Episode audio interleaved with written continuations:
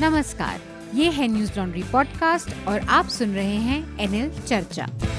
नमस्कार, मैं हूँ अतुल चौरसिया। आपका खर्चा, आपकी चर्चा हफ़्ता दर हफ़्ता। हम एक बार फिर से लेकर आए हैं न्यूज़ लॉन्ड्री का हिंदी पॉडकास्ट एनएल चर्चा। चर्चा शुरू करें, उससे पहले मैं आप लोगों के साथ अपने जो मेहमान हैं, उनका परिचय करवा दूँ। हमारे साथ पंजाब से जुड़े हैं, लेकिन फ़िलहाल इस समय वो हरियाणा में मौजूद हैं। शिवेंद्र सिंह हैं। शिवेंद्र को आप लोगों ने हमारी चुनावी कवरेज के दौरान भी सुना होगा। शिवेंद्र सुवी सुवेर नाम की एक वेबसाइट है उसके संपादक हैं। स्वागत है शिवेंद्र आपका चर्चा में। शुक्रिया जी अतुल इसके अलावा हमारे साथ आ, हमारे कॉलमनिस्ट आनंद वर्धन है। आनंद आपका भी स्वागत है। नमस्कार। और हमारे दो साथी आमतौर पर आप देखते हैं न्यूज़ लॉन्ड्री के जो होते हैं मुख्तसर तौर पर चर्चा में शामिल तो एक इस बार गायब हैं मेघनाद लेकिन उनकी जगह लेने के लिए जो बहुत दिनों से गायब एक और साथी थे हमारे शार्दुल वो वापस आए हैं। आ, हमारे सह संपादक शार्दुल शार्दुल आपका भी स्वागत। Thank you Atul. नमस्ते। तो जो विषय है मैं उनके बारे में बात करूँ जिन पर हमें चर्चा करनी है उससे पहले छोटी सी एक जानकारी हमारे जो श्रोता हैं जो हमारे दर्शक हैं इसके पॉडकास्ट के उनके लिए जानकारी कि आप अगर चर्चा से जुड़ी कोई भी अपनी राय साझा करना चाहते हैं कोई अपना लेटर लिखने लिखना चाहते हैं कोई अपनी किसी भी तरह के सुझाव देना चाहते हैं तो आप तो दो तरीके से आप अपनी बात हम तक पहुँचा सकते हैं आप अपने पत्र हम तक पहुँचा सकते हैं। एक तो आप हमारी वेबसाइट पर जाएँ www.newslaundry.com/podcast-letters इसके अलावा आप, आप हमें मेल भी लिख सकते हैं सीधे podcast at Newslaundry dot com तो ये दो तरीके हैं जहाँ पर अपनी जिसके ज़रिए आप अपनी बात हम तक पहुँचा सकते हैं अपने सुझाव अपने विचार भेज सकते हैं। इस हफ़्ते कई सारी चीज़ें हैं जिस पर हम बातचीत करेंगे आ, कोशिश करेंगे बातचीत करने की। एक बड़ी घटना हुई है जिस जिसके बारे में थोड़ा विस्तार से जानकारी देने के लिए हमारे साथ शिविंदर भी हैं। आप लोगों को पता है कि पंजाब में आम आदमी पार्टी ने सरकार बनाई है और इस सरकार बनने के ठीक बाद केंद्र सरकार ने हो, गृह मंत्रालय ने, अमित शाह ने एक बयान दिया, एक नोटिफिकेशन जारी हुआ है और उसके बाद एक विवाद खड़ा हुआ है कि जो चंडीगढ़, जो कि पंजाब की और हरियाणा की भी अलग अलग एक राजधानी है, उसको जो गवर्न करने का और चंडीगढ़ अपने आप में चूँकि उसका विवाद रहा है, शुरू से दो राज्यों का दावा रहा है उस पर तो उस विवाद से बचने के लिए उसको यूनियन टेरिटरी का भी एक अहदा मिला हुआ था। तो अब आम आदमी पार्टी की सरकार बनने के ठीक बाद होम मिनिस्ट्री ने ये नोटिफिकेशन जारी किया है कि चंडीगढ़ का जो प्रशासन होगा वो सेंट्रल रूल के तहत उसको अब उसको प्रशासन चलेगा उसका। तो इससे एक बड़ा राजनीतिक विवाद खड़ा हुआ है और वहाँ के मुख्यमंत्री ने भी इस पर विरोध जताया है। तमाम विपक्षी दलों ने इस पर विरोध जताया है कि यह एक तरह से एक राज्य के के जो राजधानी का अपना हक है और जो शुरू से अब तक जो व्यवस्था चली आ रही थी, उसमें हस्तक्षेप है। एक तरह से वो जो फेडरलिज्म का कॉन्सेप्ट है, उसमें भी हस्तक्षेप करने की कोशिश कर रही है भारतीय जनता पार्टी। तो इस पर हम बात करेंगे। एक खबर हमारे पड़ोस से आ रही है, लगातार इस पर हम आगे भी विस्तार से बात करेंगे जब हमारे साथ कोई इस विषय के विशेषज्ञ जुड़ेंगे। फिर भी हम थोड़ी सी इस पर चर्चा ज़रूर करेंगे कि जो स्थितियाँ हैं श्रीलंका में, वहाँ पर एक तरह से अराजक स्थिति आ गई है और फ़ूड इन्फ्लेशन की जो स्थिति है बहुत विकट हो गई है। बताया जा रहा है कि वहाँ पर बहुत बेसिक जो दाल, चावल, दूध, नमक और चीनी, इस तरह की बेसिक जो चीज़ें हैं, उनकी भी उपलब्धता ख़त्म हो गई है और बहुत आसमान छू रही हैं कीमतें। तो ये अचानक से स्थिति क्यों पैदा हुई? जबकि श्रीलंका के बारे में ये कहा जाता है, था एक टाइम पे कि साउथ एशिया में उसकी इकोनॉमी में बहुत पोटेंशियल था, छोटा देश था और उसके जो प्रोडक्टिविटी थी, चाय और इन तमाम जो कुछ जो वहाँ के स्थानीय उपज थी वो पूरी दुनिया में बहुत पॉपुलर थी। इसके बावजूद ऐसा कैसे हुआ कि अचानक से उसकी पूरी अर्थव्यवस्था और एक धर्म काबू से बाहर चली गई है। तो इस पर भी हम कोशिश करेंगे बात करने की, लेकिन इस पर हम और डिटेल में कभी हमारे साथ कोई एक्सपर्ट जब जुड़ेंगे, तब और डिटेल में बात करेंगे। स्थिति इतनी ख़राब हुई है कि वहाँ पर कर्फ्यू और जैसी चीज़ों का सहारा लेना पड़ा है सरकार को, क्योंकि आर्थिक संकट बहुत गहरा गया था। अब उसको फिर से शायद हटाया गया है थोड़ा सा भारत सरकार ने काफ़ी उसमें सहायता की है श्रीलंका की। तो ये तमाम चीज़ें हैं, इसके जुड़े जो पहलू। और दूसरा हमारे साथ एक और पड़ोसी है, वहाँ पर भी एक बड़ा राजनीतिक संकट चल रहा है, वो है पाकिस्तान, जहाँ पर इमरान खान की जो सरकार थी, उसके खिलाफ विपक्षी पार्टियों ने अविश्वास प्रस्ताव लाया था और पिछले तीन चार दिनों से वहाँ पर काफ़ी गहमा गहमी है। अभी तक की जो स्थिति है कि इमरान खान ने इस्तीफ़ा देने से तो इनकार कर दिया है, लेकिन जो हाउस का नंबर है वो उनके ख़िलाफ़ है, क्योंकि जो महत्वपूर्ण पार्टी थी जिसके समर्थन से उनका बहुमत का आंकड़ा बन रहा था, एम क्यू एम उसने समर्थन वापस ले लिया है और बाकी विपक्षी दलों ने भी वापस ले लिया है। तो जो बहुमत का आंकड़ा है, उससे नीचे आ गई है। तो एक बार फिर से वहाँ पर इमरजेंसी, आपातकाल की स्थितियाँ हो पैदा हो गई हैं। एक राजनीतिक स्थिरता, अस्थिरता की स्थिति पैदा हो गई है। और जो हमेशा हम देखते हैं कि पाकिस्तान में कोई चुनी हुई सरकार अपना कार्यकाल पूरा नहीं कर पाती तो वो स्थिति एक बार फिर से पाकिस्तान में दिख रही है। लगभग आनी, आना अवश्यंभावी दिख रहा है, क्योंकि इमरान खान के लिए बहुत सारे ऑप्शन, जानकारों की अगर बात माने तो बहुत ऑप्शन दिख नहीं रहे अपने देश में लगातार चुनाव के बाद पिछले दस दिनों में एक्चुअली ग्यारह दिन हो गए, बढ़ते हुए पेट्रोल और डीजल की कीमतों में तेज़ी से बढ़ोतरी हो रही है। और 11 दिनों में 9 दिन लगातार पेट्रोल और डीजल की कीमतों में बढ़ोतरी की है सरकार ने। कहीं कहीं यह कीमत पेट्रोल की पर लीटर कीमत एक सौ बारह रुपये एक सौ ग्यारह रुपये लीटर तक चली गई है। और गैस जो कि रसोई गैस है, इसकी भी कीमतों में बहुत तेज बढ़, वृद्धि हुई है। काफ़ी इजाफा किया गया है। जो घरेलू रसोई गैस है, उसमें पचास रुपये की एक मुश्त बढ़ोतरी सरकार ने की है। और आज की खबर ये है कि जो कॉमर्शियल स्तर पर जो रसोई गैस कुकिंग गैस का सिलेंडर आता है, उसकी कीमत में ढाई सौ रुपये बढ़ोतरी की गई है। तो ये एक बढ़ोतरी है जिससे आम लोगों के अंदर भी एक तरह का वो है और राजनीतिक पार्टियाँ इस पर काफ़ी हो हल्ला मचा रही हैं। कल कांग्रेस पार्टी ने पूरे देश के ज़िला मुख्यालयों पर और यहाँ पर दिल्ली में भी राहुल गांधी के नेतृत्व में विरोध प्रदर्शन किया पेट्रोल, डीजल और रसोई गैस की कीमतों के लिए। इसके अलावा गृहमंत्री अमित शाह ने संकेत दिया है कि नागालैंड, असम और मणिपुर के कुछ इलाकों में A F S P AFSPA जो कि arm force special power act है, इसको हटाया जाएगा, रिड्यूस किया जाएगा, इसकी इंटेंसिटी कुछ जिलों से कम की जाएगी। तो ये एक बड़ी खबर है। इसके अलावा जर्नलिस्ट राना अयूब विदेश जा रही थी, उनको किसी सम्मेलन में हिस्सा लेना था, वहाँ पर भाषण देना था, पत्रकारों के बीच लंदन जा रही थी, लेकिन उनको एयरपोर्ट पर ईडी ने रोक लिया। और उनके ऊपर जो केस चल रहा है, उसको आधार बनाकर सरकार ने ईडी ने दावा किया है कि उनको विदेश जाने से की अनुमति नहीं है। तो ये कुछ ज़रूरी खबरें थी। इसके अलावा कर्नाटक में जो हिजाब का विवाद चल रहा था हिजाब के विवाद में कर्नाटक हाईकोर्ट ने आदेश दिया कि वो व्यवस्था जारी रहेगी। हिजाब पहनकर स्कूलों में, शैक्षिक संस्थानों में आने की पाबंदी जारी रहेगी। उसके बाद से वहाँ की राजनीति ने कुछ और करवटें ली हैं। मसलन अब वहाँ पर एक नया विवाद सामने आया है। वहाँ के एक एमएलए हैं।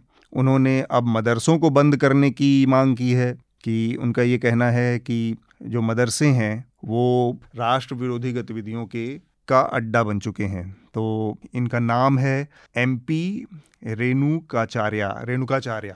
तो इनका ये दावा है और इसके बाद एक और दक्षिण भारत से ही खबर शुरू हुई है, यानी हलाल फ़ूड की।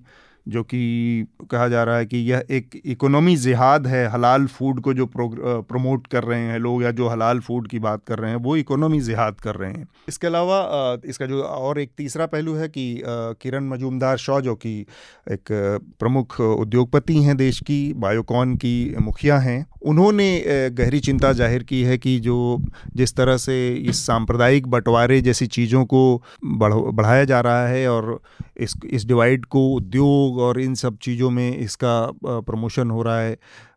उससे जो भारत की बढ़त है आईटी सेक्टर में, इसको बहुत नुकसान हो सकता है, जो लीडरशिप है, ये ख़त्म हो सकती है, इसके दूरगामी नतीजे हो सकते हैं। इसलिए इसको इन सब चीज़ों से दूर रखा जाना चाहिए और ये एक बड़ा बयान है। तो हम कोशिश करेंगे कि इस पर भी बात हो। और एक आखिरी जो बात, जो ख़बर मैं अपने सुर्खियों में डालना चाहूँगा, वो पश्चिम बंगाल से है। पश्चिम बंगाल में इक्कीस मार्च की घटना हुई थी, जहाँ पर एक साथ आठ लोगों को ज़िंदा जला दिया गया था। एक टीएमसी नेता की हत्या के बदला लेने के लिए ऐसा कहा जा रहा था कि ये घटना को अंजाम दिया गया था। अब इस घटना में जो कुल मारे जाने वाले लोग हैं, जो जलाकर जिनको मारा गया था, उनकी संख्या नौ हो चुकी है। एक महिला जो अस्पताल में भर्ती थी, उनकी भी अब मौत हो गई है।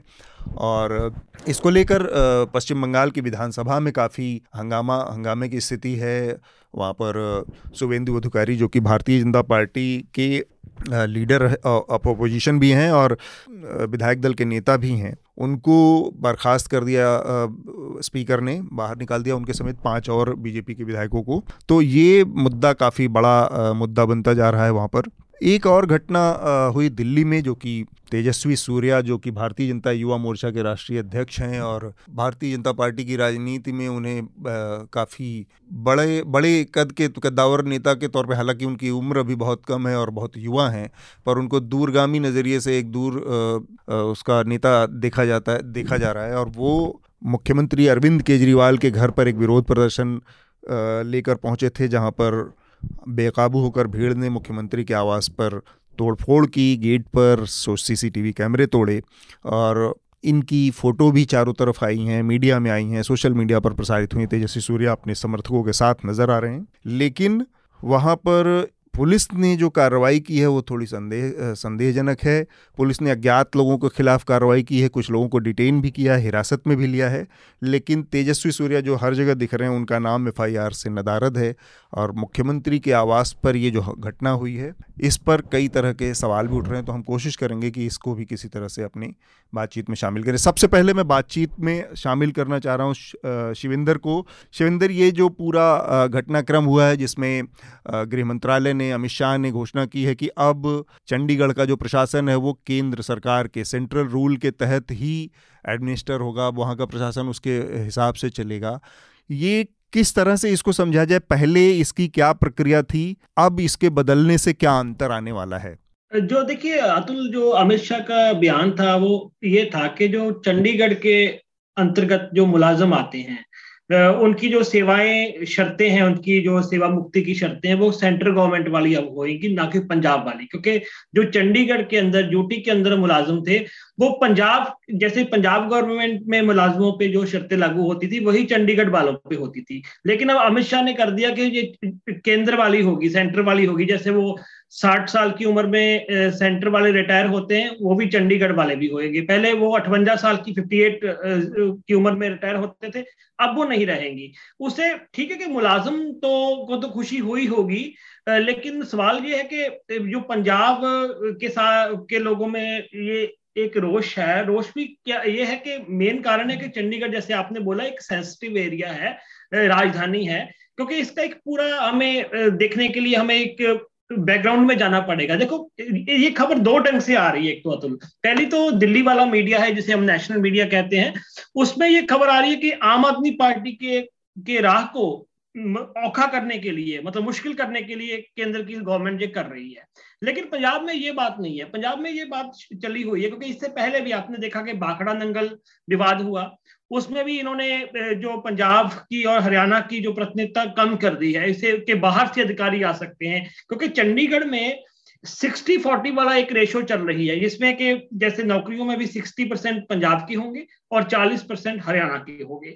सेंट्रल गवर्नमेंट ने अब उनको काफ़ी समय से, कम से कम दो दो साल से कर रही है, जबकि अकाली दल वाले भी उस समय बीजेपी की गवर्नमेंट में थे। धीरे धीरे वो जो पुरानी जो चीज़ें थे, उसको साइडलाइन बीजेपी कर रही है। केंद्र के बारे में, पंजाब में ये राय है कि जो पंजाब गवर्नमेंट है, पंजाब केंद्र गवर्नमेंट है, वो कहीं ना कहीं फेडरलिज्म के एंटी है। तो आम आदमी पार्टी के लिए अब ये सवाल खड़ा हो गया, जब जैसे चंडीगढ़ जैसा मुद्दे पे या ऐसे मुद्दे पे सेंट्रल गवर्नमेंट आप केंद्रीकरण की नीति ला रही है तो आम आदमी पार्टी कैसे पंजाब पक्षी अपना रवैया अख्तियार करे? क्योंकि आम आदमी पार्टी का जो करेक्टर रहा है, वो पंजाब के सेंसिटिव मुद्दों पे चुप रही है। लेकिन आज भगवंत मान ने विधानसभा का स्पेशल इजलास बुलाया है। स्पेशल इजलास में चंडीगढ़ वाला ये मुद्दा है, जिसमें अमित शाह का जो बयान आया है, उसके विरोध में मता पास कर दिया गया है। तो आज मतलब उस पर वो चर्चा हो रही है, मत, मते के लिए ही वो बुलाया गया था। इसका मतलब कि पंजाब में अभी पॉलिटिक्स आगे घटेगी। बाकी तो इसकी थोड़ी सी बैकग्राउंड आप यदि मुझसे समझना चाहो कि चंडीगढ़ की मैं आपको आपके जो श्रोताओं को समझा सकता हूँ। हाँ थोड़ा सा बताएँ ताकि लोगों को समझ में आए ना कि ये अचानक से जब फैसला हुआ है तो इससे जो पंजाबियों को या फिर जो राजधानी है चंडीगढ़ की उसको बदलने के पीछे की थोड़ी और मंशा साफ़ हो। पहले तो देखो ये समझना ज़रूरी है कि जो चंडीगढ़ है ना वो दूसरे जो हमारे यूनियन टेरिटरीज है या केंद्रीय शासित प्रदेश है उनसे अलग क्यों है? पंजाब 47 में पंजाब अलग हुआ। पंजाब को काफ़ी लंबा समय राजधानी नहीं मिली, आपको पता है। वो राजधानी बदलती रही, शिमला हुई, उसकी राजधानी लाहौर के बाद थोड़ा समय के लिए। लेकिन फिर था कि पंजाब की राजधानी उसको मिले। फिर उसके बाद मुद्दा है कि 56 में जैसे सभी राज्यों का बादशाह के आधार पर जो गठन किया गया, लेकिन पंजाब के साथ इसमें वितकरा हुआ मतलब भेदभाव हुआ। तो 66 में पंजाब स्टेट बनी। तो चंडीगढ़ जो बना था, अतुल, आपको याद होगा, आपने इस बार चुनाव कवरेज में गए थे, जो पुआत का इलाका है, जो मतलब मोहाली वाला एरिया पुआत के इलाकों के कम से कम पचास गाँवों को उजाड़ कर चंडीगढ़ बनाया गया था। इसलिए पंजाबी चाहते कि हमारे गाँव को उजाड़ कर ये बना है तो इसमें पंजाब का ही हक होना चाहिए राजधानी के तौर पे। पचास गाँव की ज़मीन थी, उस पर बना हुआ था तो काफ़ी बड़े संघर्ष भी किए। इसके लिए भाषा के आधार पर पंजाब स्टेट बनाने के लिए भी किए, और चंडीगढ़ पंजाब को मिले। इसके लिए काफ़ी सारी मूवमेंट उठी। जैसे आपको याद होगा कि संत फतेह सिंह थे, पुराने अकाली नेता थे, उन्होंने कई बार मरण व्रत रखा और ये यहाँ तक कहा कि चंडीगढ़ मिले यहाँ तक के एक दर्शन सिंह फेरूमान थे उन्होंने अपना बलिदान दे दिया था इस मुद्दे के लिए पंजाब पंजाबी हम्म। सूबे के लिए और चंडीगढ़ पंजाब को मिले उसके लिए फिर अठारह उन्नीस में मतलब 85 में उस समय के जो प्रधानमंत्री थे राजीव गांधी और हरचंद सिंह लोंगोवाल उनके बीच में एक समझौता हुआ था जिसको राजीव लोंगोवाल समझौता करके वो काफ़ी फ़ेमस है। हम्म, इसमें हम्म, कुछ शर्तें थी कि उसमें कोशिश की गई थी कि कम से कम ये जो पंजाब के मुद्दे हैं उनको सुलझाने की कोशिश की जाए। इसमें सीधी बात थी कि चंडीगढ़ चाहे सीधा वो पंजाब को नहीं दिया गया था पर उसमें पंजाब का एक वर्चस्व बनाया गया था कि पंजाब को ठीक है कि पंजाब के इतने सारे अधिकार है कि चंडीगढ़ में पंजाबी ज़ुबान की बात करी जाए चंडीगढ़ में जब भर्तियाँ होगी तो उसमें पंजाबियों की खास गिनती होगी। जैसे मैंने बताया कि सिक्सटी फोर्टी की रेशो वाला मुद्दा होगा। ये तमाम चीज़ें थी क्योंकि पंजाबी काफ़ी समय से महसूस कर रहे थे कि पहले लाहौर था हमारे पास। अब लाहौर तो उधर दूसरे वाले पंजाब में चला गया। हमारी राजधानी कौन सी होगी? आपको मैं बताऊँ जब ये बनाया भी गया था चंडीगढ़ तो चंडी मंदिर का जो चंडी मंदिर जिसके नाम पे चंडीगढ़ बना गया है हम्म। तो उसका इलाके को देखा गया भी ये ये इलाका है। तो जवाहरलाल नेहरू उस समय पहली दफ़ा आए थे एक नगला गाँव है जो आजकल उन्नीस और सात सेक्टर का हिस्सा है बना हुआ है। वो नगला गाँव क्योंकि चंडीगढ़ जितने भी सेक्टर है वो गाँव को उजाड़ के बने हुए हैं। हम्म। नेहरू उस समय उन्नीस सेक्टर जिसको उस समय नगला गाँव बोलते थे वहाँ आए थे। उन्होंने अपने भाषण में भी कहा था कि ये शहर का नाम चंडीगढ़ रखा जाएगा और पंजाबियों की जो सूरवीरता का ये प्रतीक होगा ये नेहरू जी का बयान था उसके बाद 99 में हमारे उस समय जो राष्ट्रपति थे के आर नारायणन, वो भी आए थे। उन्होंने भी कहा था कि जो नेहरू का विचार है कि पंजाब की जो राजधानी है, वो हिंदुस्तान की सभ्यता की एक तर्जमानी करेगी। ये बात भी आई। फिर धीरे धीरे बात चलती रही कि ठीक है कि लीडर मान रहे थे कि चंडीगढ़ पे पंजाब का हक है, लेकिन वो डायरेक्ट नहीं दिया गया, क्योंकि हरियाणा से भी आवाज़ उठती थी कि भाई फिर हमारी भी राजधानी होगी। लेकिन एक बात तो था कि आधार उस पर पक्का था, क्योंकि एक बड़ा कारण था कि जो लोगों को उजाड़ा गया था, अभी भी उनका पुनर्वास नहीं हुआ, काफ़ी लोगों का, जो चंडीगढ़, क्योंकि ये कभी खबर नेशनल मीडिया में आई नहीं कि जिन गाँवों को उजाड़ कर चंडीगढ़ बना था अभी भी बहुत सारे लोग ऐसे हैं उनको अभी तक भी उनका कोई पुनरुत्थान उस ढंग से हुआ नहीं जैसा होना चाहिए था। सो so, ये कुछ कारण थे जिस पे के पंजाब मानता है कि हमारा हक है। तो ये एक ऐसी गुंजलदार मसला था जैसे कि कश्मीर वाला मसला था। तो सेंट्रल गवर्नमेंट ने आते ही एक तो क्योंकि इनकी अपनी केंद्रीकरण की नीति है तो वो संघी ढांचे के उल्ट है। उन्होंने कुछ फैसले लिए खास करके पंजाब के लोग तो ये भी देखते हैं कि बीजेपी की पंजाब में दाल नहीं कर रही। ये पंजाब में यदि हम आम ही जाए तो उनका कहना है कि ये कहीं ना कहीं सेंट्रल गवर्नमेंट हमें सबक सिखाना चाहती है पंजाब को। ये पंजाब में एक ये भी मत उभर रहा है। हम्म, हम्म, अब हम्म। सवाल ये है कि इस हालत में लगभग आज हमने देखा कि विधानसभा में लगभग सभी पार्टियाँ बीजेपी को छोड़कर इस मुद्दे पे एक मत है कि हाँ चंडीगढ़ के ज़रिए चंडीगढ़ के में जो पंजाब का एक असर है उसको कम करने की कोशिश हो रही है। अब सवाल था कि आम आदमी पार्टी ने आज सेशन बुलाया है विधानसभा का। ये एक पंजाब के लोग इसको अच्छा साइन मान रहे पर इससे पहले, चुनाव के दौरान आम आदमी पार्टी ये मुद्दे पे काफ़ी चुप रही है। जैसे कि चंडीगढ़ का मुद्दा है, पंजाब के जो पानियों की बंटवारे का मुद्दा है, वो उस पर पंजाब का अधिकार होना चाहिए, ये मुद्दा है। अच्छा कुछ इलाके ऐसे हैं पंजाब के भाषाई इलाके जो पंजाब में आने चाहिए, पंजाब से बाहर है पंजाबी बोलते हुए इलाके, वो मुद्दा है। इन मुद्दों पे कहीं ना कहीं आम आदमी पार्टी चुप रही है। अब मेरे ख्याल में आगे चलकर आम आदमी पार्टी को ये सभी मुद्दे एड्रेस करने पड़ेंगे क्योंकि पंजाब एक ऐसा स्टेट नहीं कि दिल्ली की तरह आपका जो काम चल गया जी ठीक है। पंजाब में बहुत सारे सेंसिटिव मुद्दे हैं वहाँ आप वो काम नहीं कर सकते। वहाँ पंजाब में राज करने के लिए आपको एक जो फेडरल स्ट्रक्चर वाला स्टेट है ना उसकी जो तासीर है उसको समझना ज़रूरी होगा। ठीक बात। तो मैं थोड़ा सा चूँकि बहुत विस्तार से शिविंदर ने इस पर अपनी राय रखी है। आनंद आप इस मसले को कैसे देखते हैं? क्या ये इतना बड़ा मुद्दा है जिसको राष्ट्रीय स्तर पर विवाद का विषय बनाया जाए या फिर ये आ, या जो आ, पंजाब की विपक्षी पार्टियाँ कह रही हैं या वहाँ की जो सत्ताधारी पार्टी कह रही है कि सरकार ने जो किया है वो दरअसल एक जिसको कहते हैं ना कि खिसियाहट में किया है या बदले की नीयत से किया है। आपका अपना मत क्या है इस मामले में? मेरे ख्याल से ये मतलब केंद्र सरकार की कोई तत्कालिक प्रतिक्रिया नहीं है। पिछले छह सात वर्षों में देखें, एक बार आपको 2016 में याद होगा कि जो चंडीगढ़ के प्रशासक पंजाब के राज्यपाल ही होते हैं उन्नीस सौ चौरासी के बाद।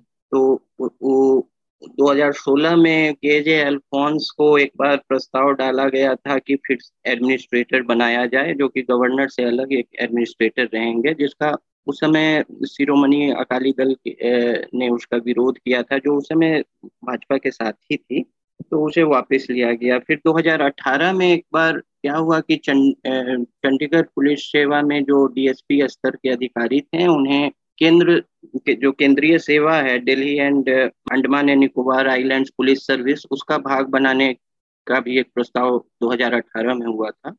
उस, वो भी विवाद में परिवर्तित हो गया था और वो भी वापस लेना पड़ा था केंद्र सरकार को। तो पिछले छह सात वर्षों में दो ऐसे प्रसंग पहले भी हो चुके हैं और एक अभी क्योंकि सत्ता परिवर्तन के बाद यह हुआ है तो उस राजनीतिक दृष्टि से भी देखा जा रहा है। एक तो है कि भाजपा कोई बहुत बड़ी इस क्लियर नहीं है पंजाब पॉलिटिक्स में। प्रयास रहेगा प्रयास तो हर प्रांत में रहता है लेकिन है नहीं। लेकिन चंडीगढ़ में जो शहरी कुछ टुकड़े हैं पंजाब के और उसमें चंडीगढ़ में उसकी पैट रही है। म्यूनिसिपल इलेक्शंस में अभी उसको बहुत सेटबैक लगा हम्म। और कई सीटों पर वो हार गई। लेकिन मेरे ख्याल से शायद मेयर की सीट पर अभी भी है। और वो जो शहरी कर्मचारी जो हैं वहाँ सरकारी कर्मचारी उसमें सेंट्रल रूल्स का हमेशा आकर्षण रहा है। हर राज्य सरकार का कर्मचारी चाहता है कि सेंट्रल रूल्स के अंतर्गत उसको पे मिले और सुविधाएँ मिले। तो वो मेरे ख्याल से एक ये भी होगा कि एक शहरी क्षेत्र में अपनी पैठ बने कर्मचारियों के ही थ्रू। और 20-25 साल से कर्मचारियों में तो ये अपना स्वार्थ रहता है कि हमें सेंट्रल गवर्नमेंट के रूल्स के अंदर हम, हमें सुविधाएँ मिले। हम्म। जैसे अट्ठावन से साठ साल हो जाना रिटायरमेंट एज फिर महिलाओं को एक साल से बढ़कर दो साल का चाइल्ड केयर लीव मिलना मिलना ये सब हम्म। जो है एक लोभ होता है। ठीक बात है। और दूसरी बात है कि जैसा कि शिविंदर जी बता रहे थे कि छियासठ में जो पंजाबी सूबा आंदोलन हुआ उस समय जो पंजाबी भाषा बोलने वालों के लिए अलग प्रांत बना जो पहले ईस्ट पंजाब था वो पंजाब हो गया फिर हरियाणा हुआ और उस समय हिमाचल प्रदेश से जो है यूटी हुआ करता था जो केंद्र प्रशासित केंद्र प्रशासित प्रदेश हुआ करता था बाद में राज्य बना। तो ये जो हुआ उस समय क्या है कि जो रहेंगे तो यूटी के कर्मचारी लेकिन पंजाब सरकार के रूल्स के अंदर काम करेंगे। हम्म। और उस समय क्या है कि केंद्र सरकार से एक चीफ कमिश्नर भेजा जाता था, जो एडमिनिस्ट्रेटर रहता था। ये चौरासी तक चला और ये बात जनरली एक्मट कार्डर होता है सिविल सर्विसेज़ में, जो कि अरुणाचल प्रदेश, गोवा, मिजोरम और यूनियन टेरिटरीज तो इस, इसके अधिकारी जाते थे आईएएस या आईपीएस अधिकारी इस कार्डर के जाते थे, जो चौरासी के बाद जो आंतरिक जो सुरक्षा के मामले उठे उसके बाद गवर्नर को ही वहाँ बना दिया। तो तो एजमट के अधिकारी वहाँ एडवाइजर हो गए गवर्नर के।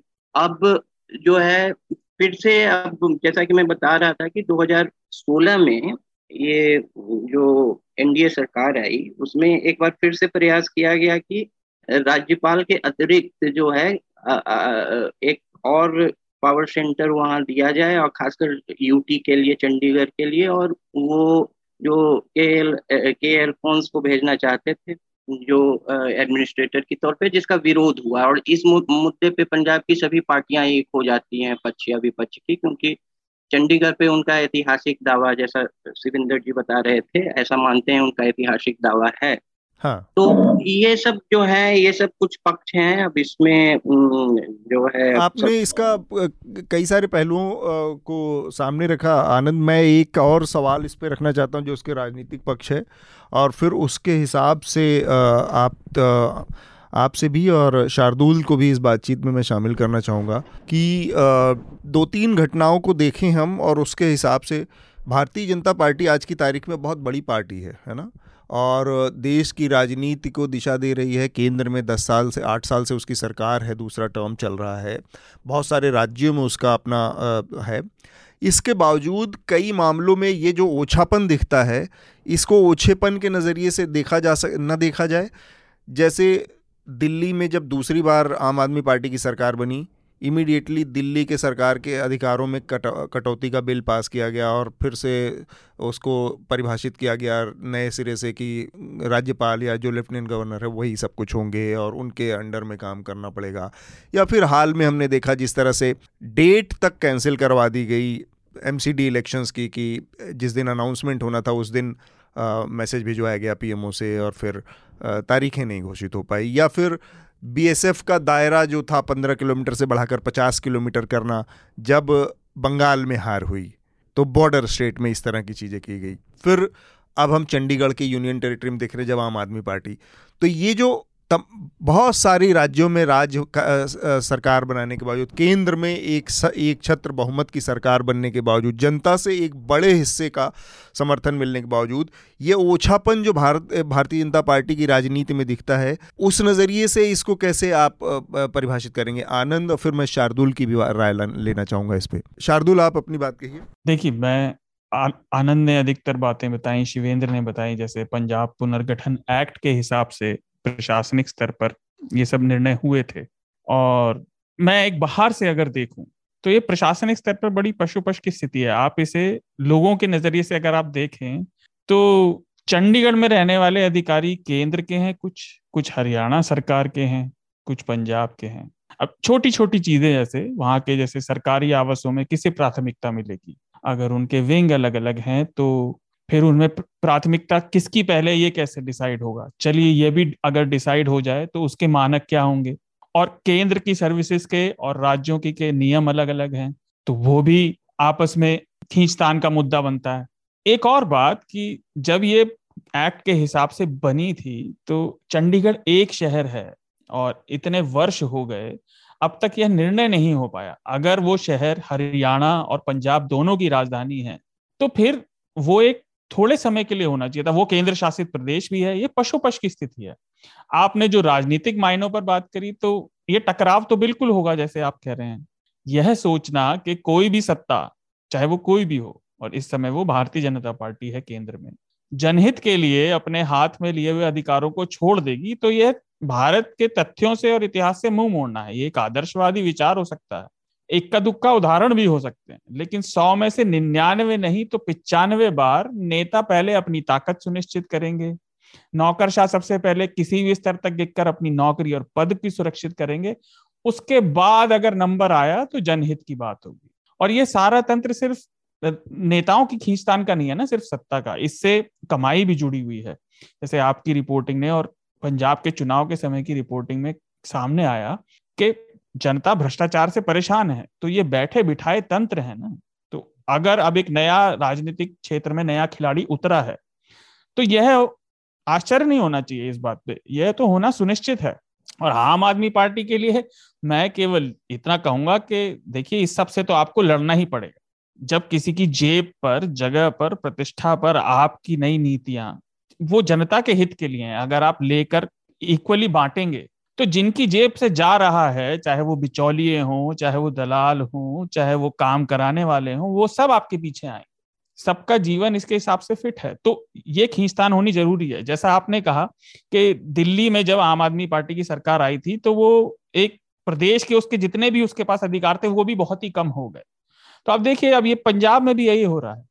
बहुत ही एग्रेंडाइज म्यूनिसिपल उसको बनाने के तरीके हैं ये, क्योंकि अगर आपके पास पूरे राज्य की सत्ता हो, सत्ता होगी और एक नया पार्टी आपको लग रहा है वो बैठा बिठाया तंत्र जो आपसी समझ है अक्रॉस पार्टी लाइंस उसको तोड़ेगी तो ये खींचतान तो ज़रूर होगी और उन्हें लड़ना भी पड़ेगा इससे। इससे तो मुँह मोड़ा ही नहीं जा सकता। हम्म शिवेंद्र ये जो भारतीय जनता पार्टी आ, की अलग अलग जगहों पर अलग अलग इलाकों में अलग अलग तरीके से अधिकारों में हस्तक्षेप की कोशिश है इसको अब इस पर आपकी राय, और फिर मैं आनंद से, आनंद को शायद हमारी आवाज़ नहीं पहुँच रही थी, आनंद से भी लेना चाहेंगे, क्योंकि मैं, सवाल मेरा वही है कि आप जब ये इस तरह का काम करते हैं कि एक पार्टी जिसको बानवे सीटें देकर जनता ने भेजा है तो आप पिछले दरवाजे से जाकर उसके राजधानी के अधिकार में किसी तरह का हस्तक्षेप करते हैं, या फिर दिल्ली में सरकार चुनी जनता ने तो आप लोकसभा में पास कर देते हैं बिल एमसीडी का चुनाव आप टालने के लिए लोकसभा में बिल ले आते हैं।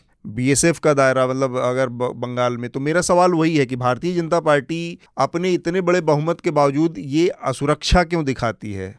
मुझे लगता है अतुल, के जो भाजपा है उसका किसी कोई असहमत हो सकता है मुझसे। एक तो भाजपा का किसी डेमोक्रेसी में यकीन नहीं है। ना ही उसका जो लोकतंत्री मूल्यों में यकीन है। आप उसके पार्टी के स्ट्रक्चर को भी देख लीजिए। यहाँ तक के जो आज हमारे मौजूदा प्रधानमंत्री हैं, जब वो गुजरात में होते थे तो भी देख लीजिए उनका क्या स्टाइल होता था। अब वही गुजरात वाली चीज़ अब मुझे हिंदुस्तान में दिखाई देने लगी है। और यहाँ तक के आप देखिए ना कि महाराष्ट्र में जो जोड़ तोड़ हुआ गवर्नमेंट का, ये ठाकरे वाली गवर्नमेंट से पहले, वो सारी चीज़ें ही दिखाती है कि सत्ता पर छोटी सी छोटी इकाई है, चाहे वो लोकल बॉडी चुनाव है, पंचायत के चुनाव है, निगम के चुनाव है, उस पर काबज कैसे होना है? जे भाजपा का एक मात्र उद्देश्य है, उसके लिए वो हर तरह के हथकंडे अपनाएगी। पंजाब, इसकी एक उदाहरण है, पंजाब को में अपना आधार बनाने के लिए हिंदू सिख पत्ता चलाने की कोशिश की फिर सिखों के जो अलग अलग सेक्शन हैं उनको आपस में लड़वाने की कोशिश हुई पंजाब में लेकिन वो कामयाब नहीं हो सके क्योंकि पंजाब को थोड़ा सा ये समझ नहीं सके कि ये स्टेट की फितरत क्या है बीजेपी का मतलब किसी डेमोक्रेटिक संस्था में यकीन नहीं है हम्म। वही चीज़ है कि वो दिख रही है हमें वो इम्प्लीमेंट होती हुई इन, इनकी जो इनका जो करेक्टर हम्म। है वो हमें दिख रहा है ठीक बात। आनंद आप इस इनसिक्योरिटी को कैसे एक्सप्लेन करेंगे? ये जो अलग अलग समय पर हर नतीजों के बाद इस तरह के काम कर रही है भाजपा इससे आपको लगता है कि उसके अंदर कोई कहीं ना कहीं एक असुरक्षा का भाव प्रदर्शित हो रहा है या फिर ये सिर्फ़ और सिर्फ़ ये है कि भाई अधिकारों के लिए और वर्चस्व के लिए ही किया जा रहा है? नहीं आ, इसके पीछे उद्देश्य क्या है? ये तो खैर इसकी अलग अलग व्याख्या हो सकती है अपने अपने अनुसार लेकिन ये है कि जो जब, वो कोई भी बड़ी पार्टी हो, जिसका थोड़ा पैन इंडिया प्रेजेंस हो या शक्तिशाली हो जाए सेंटर में तो एक दो चीज़ें देखती हैं कि क्या उसके, जो है, उसको और सशक्त होने के लिए ढांचे मौजूद हैं स्ट्रक्चर्स मौजूद हैं। अगर हैं तो फिर उसका उसमें उसके उपयोग से वो कैसे अपने को और सशक्त कर सकती है या लोगों को, या अन्य पार्टियों या सरकारों को नियंत्रित कर सकती है। अगर नहीं है ऐसे ढांचे मौजूद, अगर स्ट्रक्चर्स नहीं मौजूद हैं तो कैसे इसे खड़ा किया जा सकता है? तो क्या मतलब जो प्रावधान मौजूद हैं, उनमें इतना लूप है कि उसमें इस तरह के ढांचे खड़े किए जाएँ? तो इस एक्सप्लोरेशन में हमेशा रहती है और भाजपा ने कुछ मुद्दों पर ये एक्सप्लोरेटरी में जो है, रवैया दिखाया है। और जो पुराने जो फेडरल तनाव के मुद्दे थे वो जब कांग्रेस बहुत सशक्त थी सेंटर में उस समय भी तीन सौ छप्पन का दुरुपयोग का मामला हो या और भी चीज़ें हो तो काफ़ी लेकिन कांग्रेस के जो है कमज़ोर होने के बाद कांग्रेस का भी ये रवैया जो है थोड़ा ढीला पड़ा। और जो पुशबैक है, वो भी रहा क्योंकि क्षेत्रीय पार्टियाँ सशक्त हुई तो आपकी बात से ऐसा नज़र आ रहा है कि भारतीय जनता पार्टी दूसरी कांग्रेस बनती बन गई है ताकत के लिहाज से। दूसरी कांग्रेस मतलब केंद्र में जो बहुत शक्तिशाली रहेगी कि उसका जो है एक एक मतलब उसकी कहिए कि प्रवृत्ति ही ये हम्म, हम्म। जो है सत्ता की प्रवृत्ति उस तरह से हो सकती है कि वो ढांचे खोजेगी। वो संवैधानिक ढांचे अगर मौजूद हैं तो उसका उपयोग या नहीं तो ऐसा उस लूप में खड़ा करेगी। तो जो कोएलिशन गवर्नमेंट्स हैं या केंद्र में जो है सत्तारूढ़ जो पार्टी है, उसके कमज़ोर होने के साथ ये प्रवृत्तियाँ कम हुई थी। लेकिन जो पिछले कहिए कि सात, आठ वर्षों में ये प्रवृत्ति फिर दिखी है। और कुछ पार्टी विशेष को नहीं लेकर मैं ये कर रहा हूँ कि एक स्ट्रॉन्ग सेंटर की ये प्रवृत्ति रहती है। ठीक बात है। हम अपने अगले विषय की तरफ़ बढ़ते हैं, जो कि हमने कहा कि हिजाब वाले घटना के बाद से जो शुरू हुई है, शुरू हुआ है विवाद उसमें कई और चीज़ें जुड़ी हैं। जैसा कि मैंने बताया आपको शुरुआत में कि एक एमएलए हैं भारतीय जनता पार्टी के कर्नाटक के।